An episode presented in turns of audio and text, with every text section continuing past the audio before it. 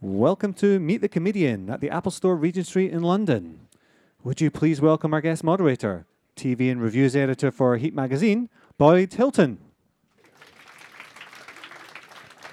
Thanks, thanks everyone. Obviously, you've all come in to see me in a in a jumper with an iPad. Uh, no, you haven't. We've got one of the most exciting um, Meet the Comedian events I'm sure we've ever had here at the Apple Store. Uh, the most thrilling, exciting, funny, everything comedian around, really. But before we bring him on stage for a chat, so I'm going to chat for him a bit, then I'll throw him to you guys, and you can chat for him with him for a bit. Ask anything you want, really, within reason. Um, before we bring him out, let's have a look at the very interesting. This is the kind of opening introductory bit of his current show. Let's have a look.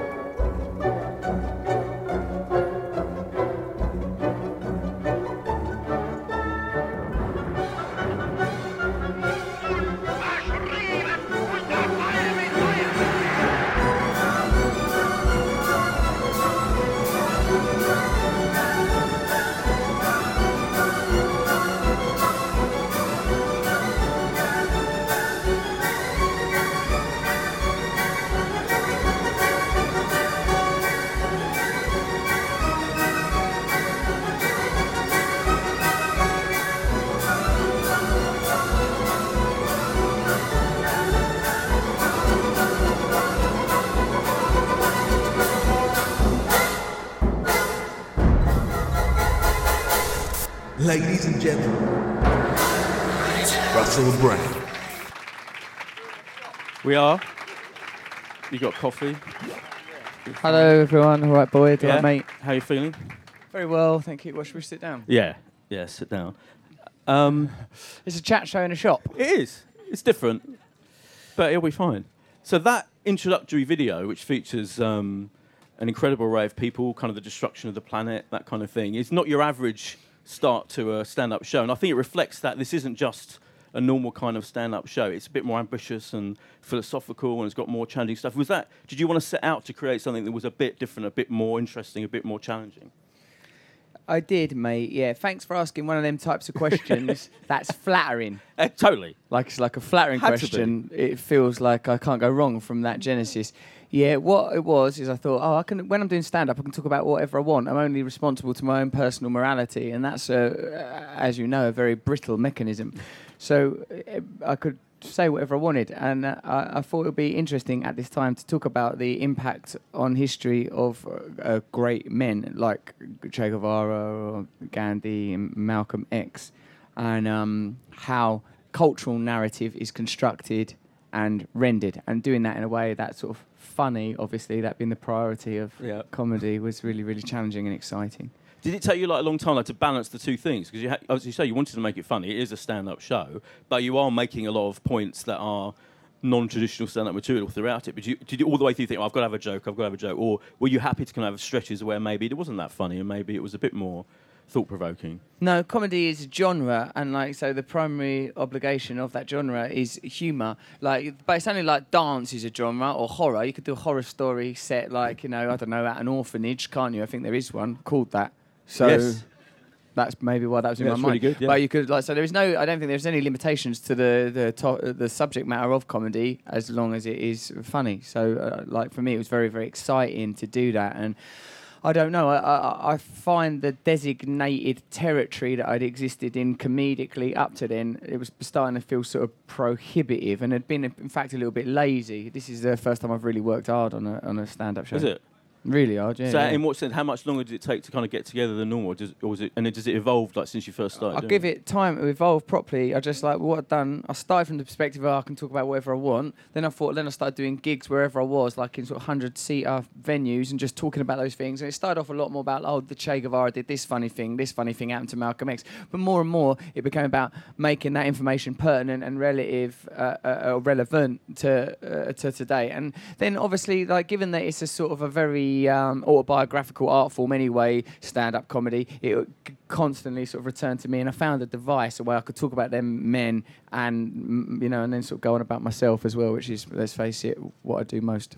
Yeah, yeah fair enough though. Mm. Um, and in, in, it's interesting in the show. You quite early on in the show, in the one in the one that's out on DVD and downloadable on iTunes, by the way, um, you're interacting with the audience. You go into the audience with your huge long mic lead, and you kind of run. That like uh, that's unusual to do that quite early on, and that and that can goes on for quite a long time. Is that a thing you want to do? Do you do that every night? Do you go into the audience and see what happens, see who's there, see you interact with, and see what happens from that? Yeah, I do because I think that's a really good way of make it's a, it's live, isn't it? So it's good to make it a unique and live experience for the people that are there. Well, sometimes eventually people will watch this on the internet. They won't have the same experience as people that are present right now. For a start, this will have been edited, so Yeah. I'll seem a lot funnier.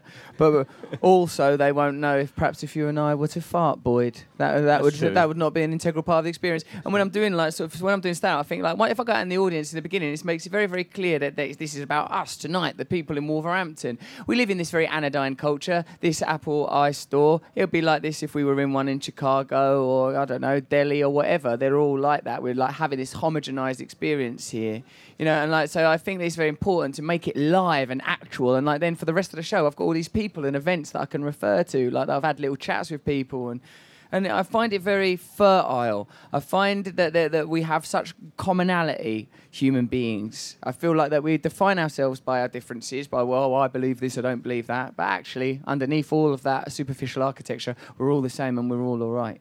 Absolutely. Do you ever think? If, if you, do you ever go into the audience and it's so they're so interesting and something so incredible happens that you think, oh, I might not get to all the stuff, all the stuff you've got, all your all the heroes you talk about, Gandhi and all of that, and you can't that you might leave that really late and then do a load of stuff about the people in there. I do actually, mate. And tell you what happened. Once I've made the DVD, like I've done a DVD. Once the DVD was made, I thought, there, I've done that now. And then the next night I was in like Portsmouth.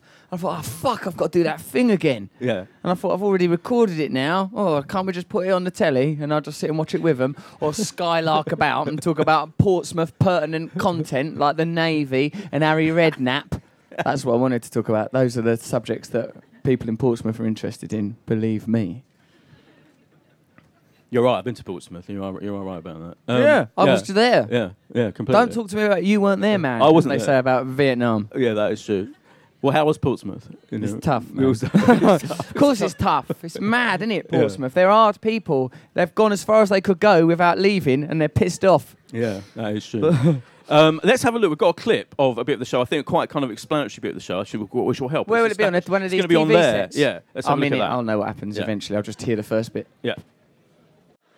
Messiah complex is a psychological condition wherein the sufferer believes themselves to be Jesus Christ, a messianic figure sent to earth to save humanity. Why would you be interested in that subject, Russell? You're such an unassuming, well balanced young man.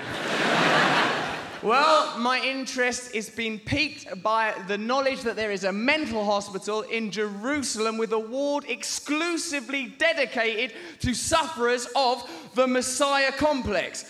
Don't you think that's a bit of a cruel thing to do to someone who thinks they're Jesus? Put them in a room full of other people who also think that they are Jesus.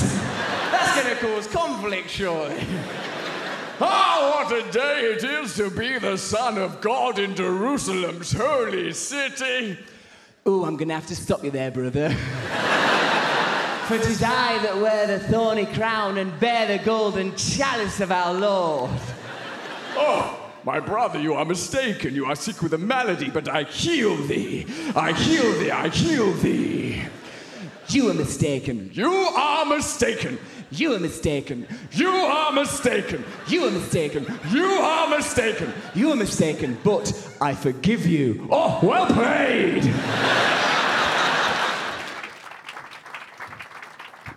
Why the why the camp voice? Where's the camp voice come from in, in that? Like, I like talking like that. Feels it comes to me dead easy. That. Does like, it? don't you sometimes think that your whole personality is a bit arbitrary? Few different decisions, you could have been a completely different person. You know that first bit when you wake up in the morning, don't even really remember who you mm. are for a second, especially if something bad happened the previous day. You sort of wake up, and you go, "Oh, that thing!" But there's a split second where you could be anybody, and I'd like to be him sometimes. just like I could just as easily be like that boy. I mean, He is very seductive. yeah. he is, not to women, sadly. No, no, but it's fine. That's absolutely fine. Um, I love the fact early on in the show we get to see Morrissey. We glimpse Morrissey, and you, and you mentioned it, and you, you, he kind of he's got his typical wry uh, look on his face. M- What I'm fascinated by, uh, first of all, obviously I'm obsessed with Morrissey, and I assume, I mean, obviously we know you love the Smiths and Morrissey growing up and all of that. Now that he's become your friend. Is that is it is kind of everything you wanted it to be? Is it everything? Does it kind of live up to your expectations of what he was going to be like? Yes. Yes, does it? As in, it's impossible to regard him as a friend because he is a man who lives behind an edifice of. Mm, what is that thing? Morrissey, I think, is the Morrissey that we know through his music. He, it's not easy to sort of go, oh, all right, Morrissey, do you want to come down the pub? That sort of person. No, but you said, "Do you want to come to my show?" No, he just turned up, and Oh, no one he? told me he was there because otherwise I'd have been more worried. Like I don't, I don't like to know that Morrissey's somewhere. If he's sort of if his quiff hoved interview there, if I caught him buying a new set of headphones in the Apple store, I'd freak out. Does he go? Morrissey is disturbing. But I adore Morrissey, Yeah. but Morrissey for me is a distant icon. Not like it's not. Say I'm friends with other famous people. Noel Gallagher, he's normal bloke he- with a Yeah. great talent. I can get my head around that. Not Morrissey though. No, I can imagine. Yeah, but so does he? Does he go back afterwards and say, "Oh, "I like the bit about that"? he came back and he was initially extremely charming. that lasted for a brief time, Boyd. Yes. Then he l- lapsed into the acerbity, which we know defines Morrissey. There was the uh, philosopher Alain de Botton was there, and he was saying, "You "Sit back in your fucking chair." the geezer's st- fucking sloping off off to buy himself an iP- uh, iPad. There's one in there just now. It's meant to make me coffee. It didn't make me coffee. We're becoming overly dependent Yeah. on this technology. I tried to get. A, I mean, how can a c- iPad make you a cup of coffee? Doesn't it make sense? Does it? No. Like, where's the milk? No. It can't be in there, can it? Especially if it failed. So it promised to make you a cup of coffee, and he didn't actually come through with a cup of coffee. It's like yeah, it's, it was Kubrickian. that is very. I will make you some coffee, Russell. And really, its true agenda beca- was revealed that it's trying to spellbind us. Um, so yeah, like that philosopher Alain de Botton was there, and uh, he was being very flattering. Well, Russell, that was fantastic. What a wonderful piece of cultural co- uh, commentary. That was magnificent. Uh, you know, and then Morrissey sat there, and I think this is going well. There's a philosopher discussing me. There's Morrissey. Look, he's there. My childhood was obviously some sort of terrible fiction where I was like some uh, tubby little failure staggering through life, tripping over and disappointing myself and other people. No, what I am is this person where Alain de Botton says nice things. He carried on saying the nice things. Morrissey was there. Well, it's difficult to situate you, Russell. That's the pro- uh, no, Mor- no, that was just Alain Botton. We can't. We, there's no, there's nowhere we can put you. If you were a cultural commentator, we would say you were the, the best philosopher of the age. But you're funny. I mean, there's really no box we can put you in. And Morrissey said, "How about a coffin?" But you Yeah. want that from Morrissey in a way. That's what exactly what you want yeah, from Morrissey. What you want from Morrissey. You want to be dragged back down to earth with a thud and a kick in the guts. Have you read his book? Have you read his your mentions of you in his book?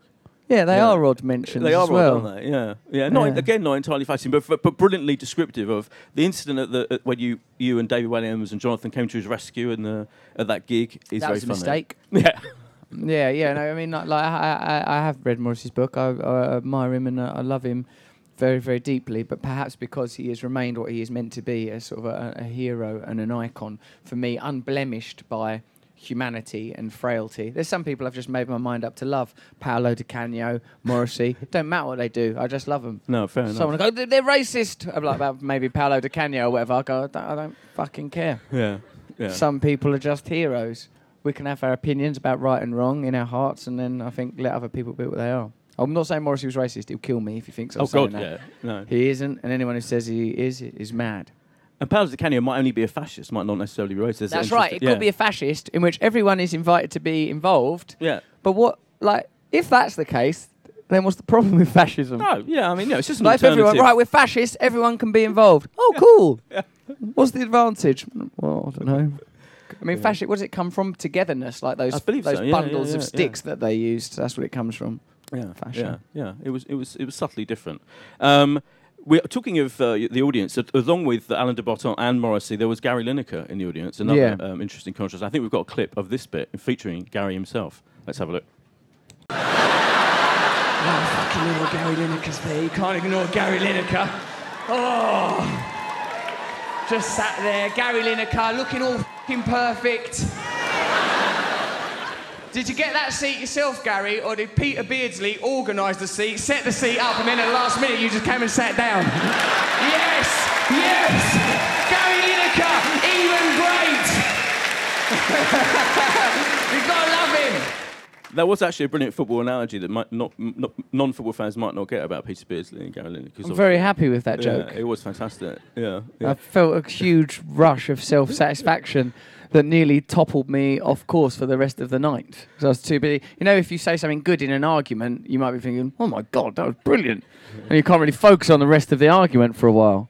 I had that a little bit. Especially off the cuff. Presumably, you didn't go, "Oh, Gary I'm going to sit down and think of some ex- excellent things to say." No. it just, it just all happened. Always have something smart ass to say in case Gary Lineker turns up. I've lived my life by that, and finally it's paid off. Um, and uh, that was filmed on a crucial England football match night, which does, did add to the whole uh, interestingness of him being there. That's not a word. Interesting. He did a bit because, uh, yeah, because uh, like obviously G- G- Gary Lineker is the face of BBC football, and someone was to say English football, and like uh, England playing Poland in a crucial qualifying match, he just thought, I'll go and watch Russell Brand. It's a question of priorities. So I was, uh, yeah, no, so it did add an extra frisson to his attendance. And he'd he go backstage and join Alain de Botton and Morrissey. Was It was a there lovely moment where we had a kickabout. It was like the uh, famous World War One Christmas Eve truce. I wanted to mention your your, your football. You've mentioned Di Canio and your love. You you posted some brilliant pictures on Twitter of you with some West Ham players in their pants. Yeah, The other day. I did do that. Yeah, that's the sort of thing I do. yeah, which I was very jealous about because I'm an Arsenal fan, but I'd happily have pictures of me with Arsenal players in their pants. What is it? Who particularly I think um, Theo, Theo Walcott. You want Theo in his yeah, And pants? Jack Wilshere. in his pants? Yeah. yeah, fair enough. I bet they'd be up for it. Yeah. Yeah, I was very happy. It was very impressive to be down there. I, well, I, I wanted to meet particularly Ravel Morrison. I was very excited about meeting him. He played brilliantly after he'd come on. I thought I want to meet him. I want to meet him. So me and my mate went downstairs, like and like it's mad to have been a lifelong fan of West Ham and then suddenly be allowed in them areas, players' lounges, dress. I mean, and that's the first time I've been in a dressing room while there've been players in it. The fuck, it's a very unfamiliar atmosphere, very masculine, as you can imagine. They're just wandering, coming out of the showers and that with towels around them. I started to sort of feel myself go like a bit gay. and sort of like sort of really interested and confused. I didn't have like a frame of reference. Carlton Cole, like Carlton Cole, when you watch him on the telly on a football pitch, he's just like a bloke. You see him in, in his pants, you're like, it's like I'm a heterosexual man. I was like, you're fucking gorgeous. Yeah. Like, it's like all I could do not to sort of press my mouth into his stomach. Because there is incredible glamour to football players, isn't there? Probably because you meet famous people all the time, or you, you act with them, you. But there is, I think that as well. I, I meet all kinds of people, but when I meet a football player, I'm incredibly overwhelmed and excited about it. They're frozen in the abstract. They're frozen at the moment where you first encounter them, perhaps to a degree. And like me, like there will always be men, me, sat nervously next to my dad Wednesday night, Upton Park, drizzly in the rain, floodlit, looking at football. It'll be Alan Devonshire or whatever, Tony Cottee, and like sort of thinking these are these things, you know, out there on that luminous green pitch. You know, like and that's, that's sort of when you meet them and they're just like lads. You Yeah, know, like sort of Ravel Morrison, he can't cope with my fucking romanticising of him. He can't cope with me sort of going, Ravel, you are the heart and soul of this club. Let me kiss you, boy. You know, like he's just, oh, right, mate, thanks. You know, like sort of, uh, he was, he's, he was lovely actually. Him, he gave me his shirt. Yeah, yeah, oh, Yeah, he did. He, like I gave him a cuddle, and I goes, "Well Yeah. done," 'cause you know he comes from trouble, doesn't he, the boy? Yeah, yeah, yeah. And I and I sort of like give him a little cuddle and that, and like sort of later he just come up to me all shy when I was talking to Joe Cole, and like just on a just, like, just come over and sort of went, like, "Give me his shirt." Didn't even look at me properly, all scrunched up and inside out. Give me his shirt. Then I left it in a fucking cab. oh but no! I got it back. oh, good. I got it back. It's in the house now. Oh, thank God for that. Thank God for that. if you, did you invite them along to the show? They're going to come and see the show. I said they can come if they want to come. I said Yeah, that to yeah, all of them. Yeah, yeah. But they're very, you know, they're young, aren't they? They are are. busy doing whatever it is people do at that age. yeah, that's true. That's fair enough. Mm. Um, in terms of like you're doing a show tonight at Hammersmith, aren't you? Kind of the tour goes on for a few more months. Is it? Do you enjoy it the process of touring and going to all these places and doing the same, roughly the same show? I enjoy being with people, but even like hearing that, that was a couple of months ago. Yeah. I feel like I'm talking too slowly. It should be said quicker. I mean, you could just sort of like you just sort of hear the, you know, like you're sort of constantly in a process of refinement. Like so, uh, yeah, I like the bits, but I like more the improvised bits. Yeah. I like we just want to be in spontaneous situations, mucking around with people, skylarking around when it's nearly going wrong. That's what I like. Is when it's nearly going wrong. When people are, oh fuck, the police are going to get involved in this. This is not even a legal thing anymore. yeah, yeah. That's the bit I like. Or when the atmosphere goes really bad, and then I think, now I'm going to have to make this all right again. If you have the right, if you're in the right headspace, everything's all right. Everything's all right. Things can't go wrong. If someone shouts something out, you think, oh, good, this is a gift from the universe. What am I going to say now? You know, like if you're living in fear, then everything's a potential problem. If you're living in alignment with different, with a different way of thinking and feeling, someone shouts stuff out, you're just like, oh, thanks for offering that up for me. Yeah, yeah. Do you feel is that new? Is that your your current feeling of of uh, of feeling of, of freedom? So you can do say write what you like, and you don't think anyone can get at you and say anything that's going to really piss you off. No, I don't now. I feel invincible. So that sounds like an invitation for someone to shout something. Yeah. now I'm like, I feel now I'm trying to live a spiritual life in absolute humility. So like that's for like I want to be, live a life of humility and acceptance. So I think if I'm like, you know, you know, if you see someone trip over, why is it that with the old Schadenfreude? What is that? What is that valve? What's being released? Maybe you think that person was pompous, or maybe you will feel low and you want to see other people brought low. Me, I'm happy when like I see someone trip and my first impulse is, oh fuck it, are you okay? You know, like you know, sort of like so. So the Beadle's About seems like some sort of not Beadle's About. What's the one? You've been framed. Yeah, you've been framed. Yeah. If you watch that and you think, oh, you're all right. Oh God, are you all right? Jesus, oh, this is terrible. If it sort of seems like sort of like some sort of weird inept snuff film. Then I think you're in the right place, sort of spiritually. If you can't take any satisfaction from the suffering of others, that means you're in alignment with something. I'm feeling. I'm not saying that it's wrong to laugh Yeah. at slapstick as expertly executed by Laurel and Hardy or something. I'm just saying, like me, I, am in a place now at the moment where when I'm on, on top of my game, I just want peace and joy and a little bit of chaos.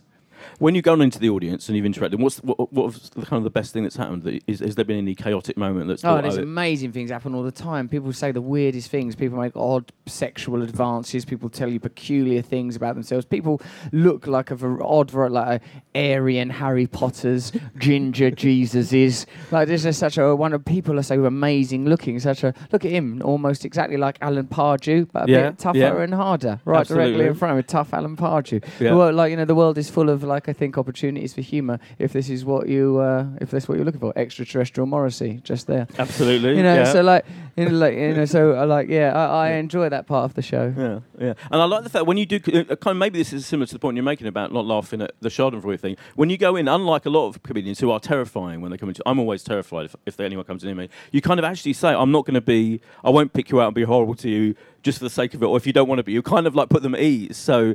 Any, you only interact with people that genuinely are happy to be interacted with. I That's tried to do that, boy, because I don't like it. Me, when I don't like it, if some when you're at a pantomime or like Lion King and they come down and start moving around, I think, God, get fuck off! Yeah.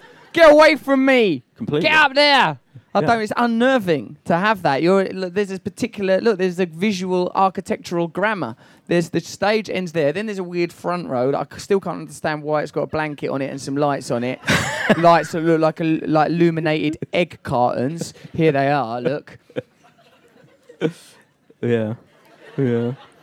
Like, so why build this stage so near to here? I just Yeah. don't like it's. Uh, it's one of the things I've been worrying about since I've been since I've arrived. Put that back now. Someone's put time and effort into lighting that a certain way. Russell puts back go. lighting thing. Yeah, it's it's, it's a bit back. Doctor Who. Yeah, I know what you mean. It's It kind of is. It is. It is. Yeah, yeah, it is weird. Um, and in terms of what, do, uh, I'm going to throw them to the audience in a sec. So uh, this is the bit where you Dirty get to. devil. Yeah, absolutely. Hey, no, Um, I've got any water? I'm a bit thirsty. oh, there's walk down there. Look. Where? Fucking hell! What a wonderful world Totally, abundance. all these austerity cuts, all this talk of scarcity, but around us there is abundance. You ask for water, it's like being in Willy Wonka's chocolate Yeah, factory. totally. Yeah, yeah. Um, but before I do, but my, I was going to ask a couple of things. One is, um, is do you think as the tour goes on, like when you get next year, it carries on next year, doesn't it? Are you going to like change it radically? Are you going to re- rewrite it, or are you going to stick with the basic format that you've got at the moment? I don't know, really, mate. It's a really good show. I'm really happy with it. I like the message and the point. So I sort of feel like people have coughed up to see it. They should get the proper show. Yeah. I can't just change things because I think, oh, I've said that already. No, that's true. Yeah. So I think I'll stick with it probably, but yeah. like I'll allow a lot of spontaneity at the beginning and all of that. Yeah. And, and the other thing I want to ask is, just out of interest, because as we approach uh, Christmas, is what does a man of complex philosophical and uh, spiritual dimensions as yourself do at Christmas? Like, what, are you, what do you do? Do you, do you enter into all of that? I try and get into the thing that it's meant to be, eh? Like what's it like? It's meant to be. What is Christ as a icon, as a sign? Christ is the fusion of fl- uh, animal and divinity. He is a g- God within man. So I think, well, what is it about me that's very nice? Oh, I'm kind to others and all that. What is it that's a bit like basic? Oh, we'll try and you know, like I have pretty basic desires sometimes. Well, knock them on the head for Christmas. Maybe one or two bags of Maltesers, but try basically to concentrate on the positive aspects of our nature. Oh, very good. Okay, thank you. So uh, let's open it up And I'll watch the omnibus. and down. Will you be watching uh, EastEnders on Christmas Day? I hope so. I've No. stopped watching EastEnders Have you? now. Yeah, It's the bit- same in mood that it was in when I was a kid. I liked the people what was in it when I was watching it. It was Lews lot won't even know what this means. Nick Cotton. Oh, Oh, yeah. It was the Yeah. glory days. Ali Cab, Sue and Ali. Yeah. Their baby, I think, was called Mehmet. It was all right. It was good days then. Uh, the Dagmar, Kathy Beale. Oh, well, that's actually quite a sad storyline. But basically, it was quite good. Yeah, that was a terrible story. Yeah, you're right. Right, let's open it up to the audience. And the gentleman there, uh, Bill Mike, just behind you, yeah. There you go. Gentleman there with a mic. I Yeah. thought, this is a, No, that's no. a fucking plant. well, he bought one. Um, hello. Um, sorry, I had a question. It's uh, concerning the article that you wrote in, uh, in New Statesman just in October. You talk about um, the spiritual revolution, but you don't give us precise details. That uh, you um, and so I, I had a. que- Is it a revolution for devolution that we had in previous revolutions, or a re- or a revolution for evolution? Just can you just precise it? Thank you. Thank you. Uh, what it is, mate, is that look. I'll put it simply. We're living in a culture that all of us have good and bad in us. The great Russian writer Solzhenitsyn says the, the line between good and evil runs not between nations, creeds, and religions, but through every human heart. All of us have the capacity to be an arsehole. All of us have the capacity to be beautiful. So if you have a culture that's always stimulating the part of you that's a bit negative and selfish, e.g., uh, sort of a consumerist system that's always making you think that you can make yourself happier by buying things, you will not become a beautiful person. If, however, you have a culture that sort of makes you focus on the divine aspect of your nature, there is a chance for common unity, community between people. So, for us to have a social re- revolution, we need to have individual uh, revolutions. So, a revolution, I think, means sort of dramatic, radical change. So, I'm not talking about like bloodshed because that would be counterintuitive. I don't think that there should be violence. I'm against that on a very fundamental level. But I do think there needs to be massive social change. I hope that answers your unanswerable question. Thanks. I was going to ask that, but I knew someone would answer it in, in the It's bound to audience. get picked yeah. up, that boy. Don't waste your time. No, absolutely. Yeah, uh, bloke there in the in the woolly hat. Oh, sorry, I've got right in the middle just to challenge the mic man. There you go. Uh, hi, Russell. Um, I'm sorry if you find this question a bit weird, but Not after that one. but I'm actually really interested to hear your answer. Um, okay, so let's say your life is a book, and you have ten chapters. My in this life is a book. book. Yep. You Booky ha- Wook. Two books. And you have ten chapters in this book. What chapter are you in at the moment, and what is it called? Ooh, that's interesting, isn't it? Um, well, I hope I don't know. I hope I'm not even at the middle yet, and I think it's hopefully to do with change, transition, and uh, growth. Ewof, I'd call it, because that seems to be my system. That is to become a rhyming word. So hopefully, I'm not nearly dead. That's one of my hopes. And uh, and uh, I th- I'll take your book analogy and I'll run with it, and I'll just say that this is a point of uh, awakening. Let's call it awakening. I think I've answered yeah, that's that, boy. interesting. Yeah, no, you have totally. Yeah, Quite Thank you. pretentiously, but I've But no, answered it. but it was good. Uh, yes. Uh, uh, oh, there's people right. there. There's a gentleman just saying the white T-shirt.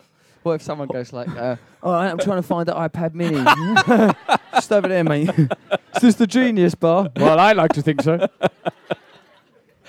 Yes. Um, Einstein talked a lot about adapting a vegetarian diet for the future of human consciousness and evolution. And I know you're a vegetarian. Um, I wonder what your views on that are. You don't seem to talk about it too much, as you kind of alienate alienate yourself from a lot of people uh, Can you talk on your vegetarianism a little bit? I try not to be too militant about the vegetarianism, but my belief is that there's. Uh, Morrissey said once, uh, I don't see why something's life should end just so I can have a snack.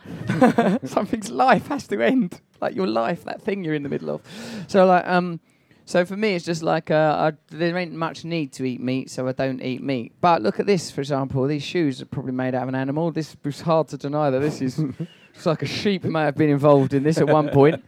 So you know, I'm, I'm pretty far from perfect, but like I think the intention is good. I think vegetarianism is better, not just because it's nice to not eat animals, gives you a nice bit of moral high ground from which to condescend at people from. I'm vegetarian. What have you done? Uh, and uh, also, it's just you know sort of moving that direction because industrial agriculture is having a terrible effect on the old planet that we're living on. So, like, I do believe in it, mate. But I think there's loads of people that know loads more and are much more ardent and militant, and so I'll leave it to them. You know. Thank you. Uh, where should we go? Oh, there's a bloke with his hand up, kind of just behind the m- cameraman. just to really be difficult, sorry. But he's had his hand up for about 10 minutes, so it's only fair to get the mic to him. There we go. Hello. Hey. All right. Um, I would like to ask you this question. When you talk about um, how individual, I've heard you speak before about individualism being a bad thing.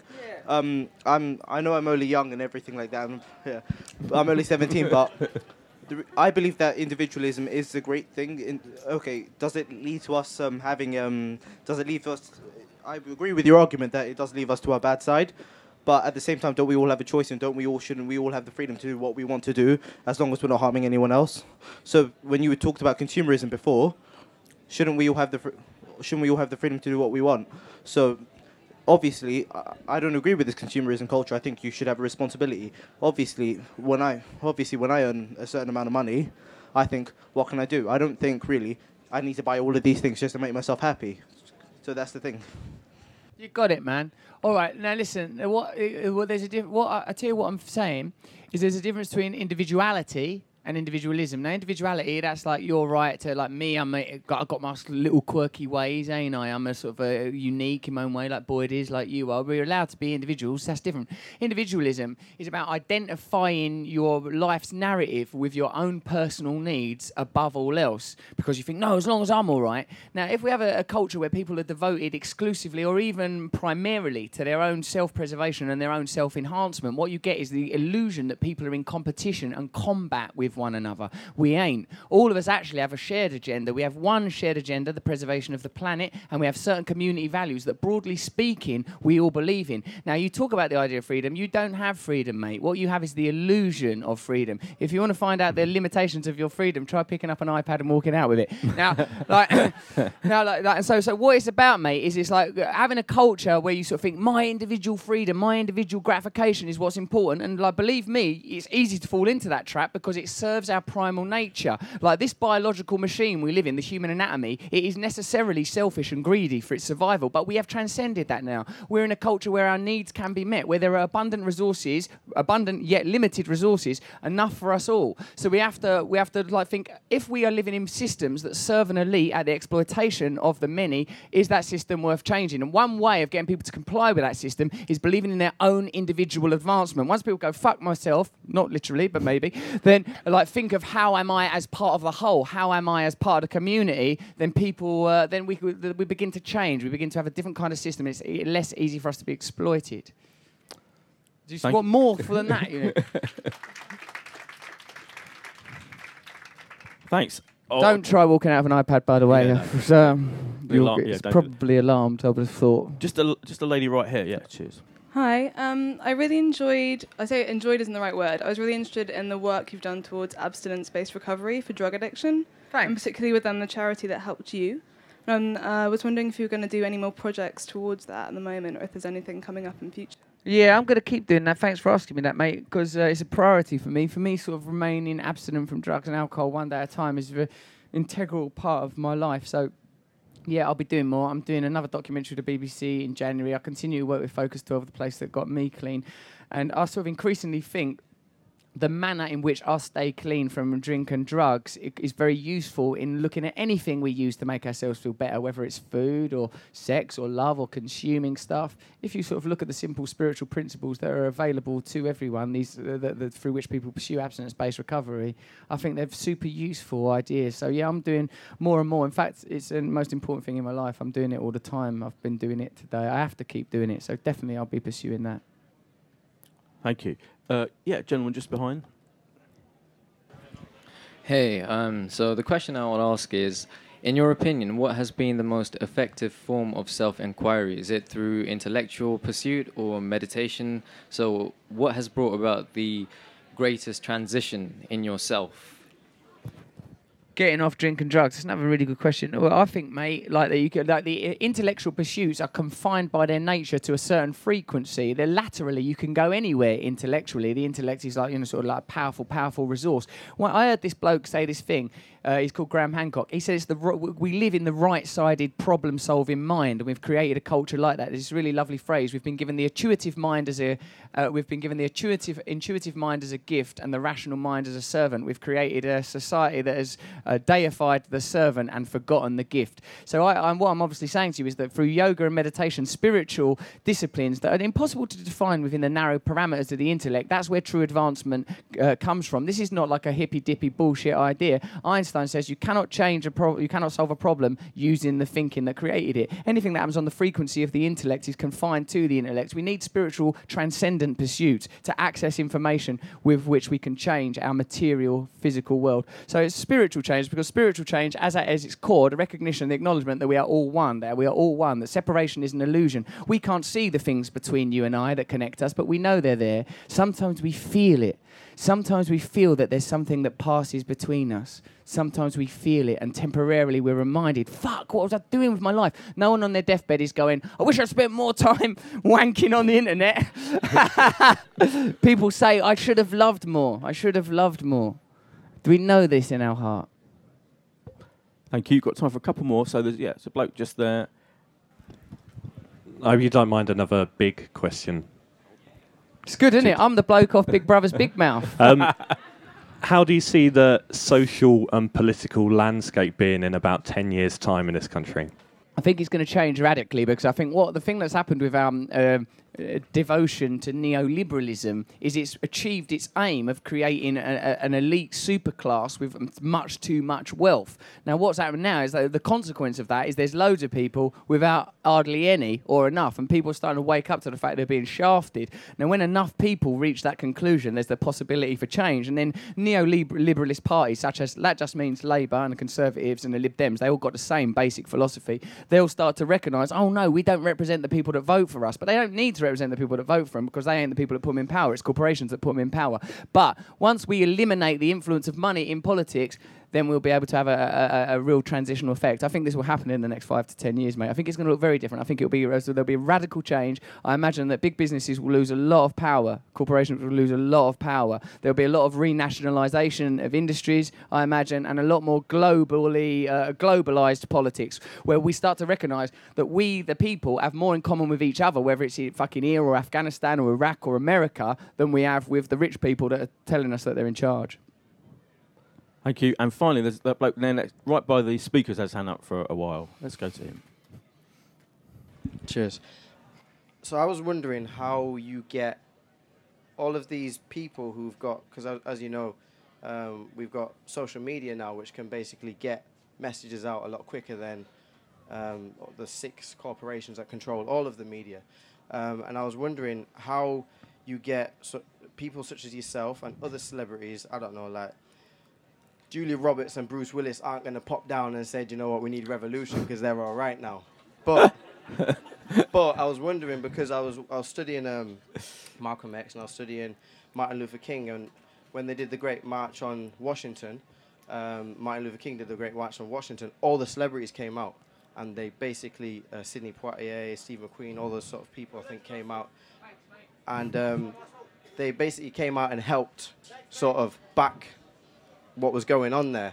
So how, I mean, obviously it's a bit different now. That was to do with sort of race, and but this is to do with class and money. And how do we get this all these major corporations, they've got far too much money. Let's be honest. Um, how do we get these people to basically have to give up some of their money and give up some of their power? How do we start doing that? You just have to recognise that, like, what'll happen, mate, is that the, the choice will be removed because, you know, like, really, corporation, that's an intellectual and abstract construct. Like, say this business, Apple, massive, massive corporation, really, look at Apple. Some of these people work for Apple. I've been chatting to them. They're fucking lovely. They're human beings like us. They're the same as us. So, unlike Julia Roberts and Bruce Willis, amazing though it was when you said that, they're like, they're human beings, the same as us. They're the same as us. So, what we need is a universal ideas that focus on our similarities and uh, transcend our differences. Like I went to Northern Ireland, right, and there's this lady called uh, Mairead Maguire. She started this movement called Mothers Against Violence. When the sectarianism was really bad in Northern Ireland, her and a Protestant mother got together and marched in all the areas where you weren't men or if you was look, Catholic or Protestant or whatever. They just marched all over the shop.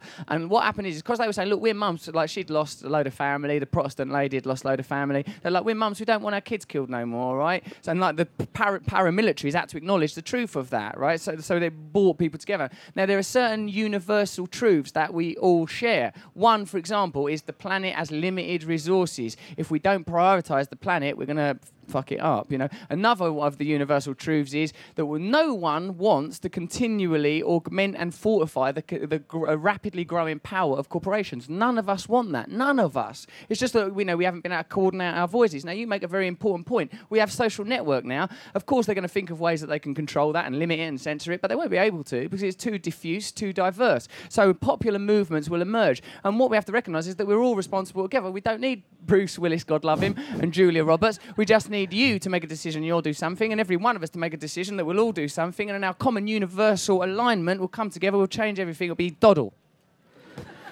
Brilliant. Um, thanks. Those. We have run out of time. Russell's got to go and do a show. Um, just thanks for you all for coming. Thanks for asking brilliant questions. Thanks for listening to my stupid, boring, trivial questions. You're lovely. Your questions were lovely. Thanks, You've done well. Don't put yourself down. We're you, all mate. doing really well in the Cheers, Apple mate. Store. If we did all go mad now, it would be really hard for them to control us. That Like, is true. If everyone like started just picking up stuff, putting it in their tops, and wandering out, it'd be like it would really cause aggro. I'm not saying do it. I'm just saying recognise your power. Us not doing it is a choice. It's a choice to not do it. All right. I'm just letting you know you have power. All right then. Uh, thanks very much for coming, everyone. And you can also get, and on a really banal commercial level, you can download Russell's show on iTunes and buy it on DVD. You can if you, want just to. can. I'm just and I saying. bet people like the young fella there, he'll know how to do it without involving iTunes. I should, I should imagine. He seems well keyed in. Yeah.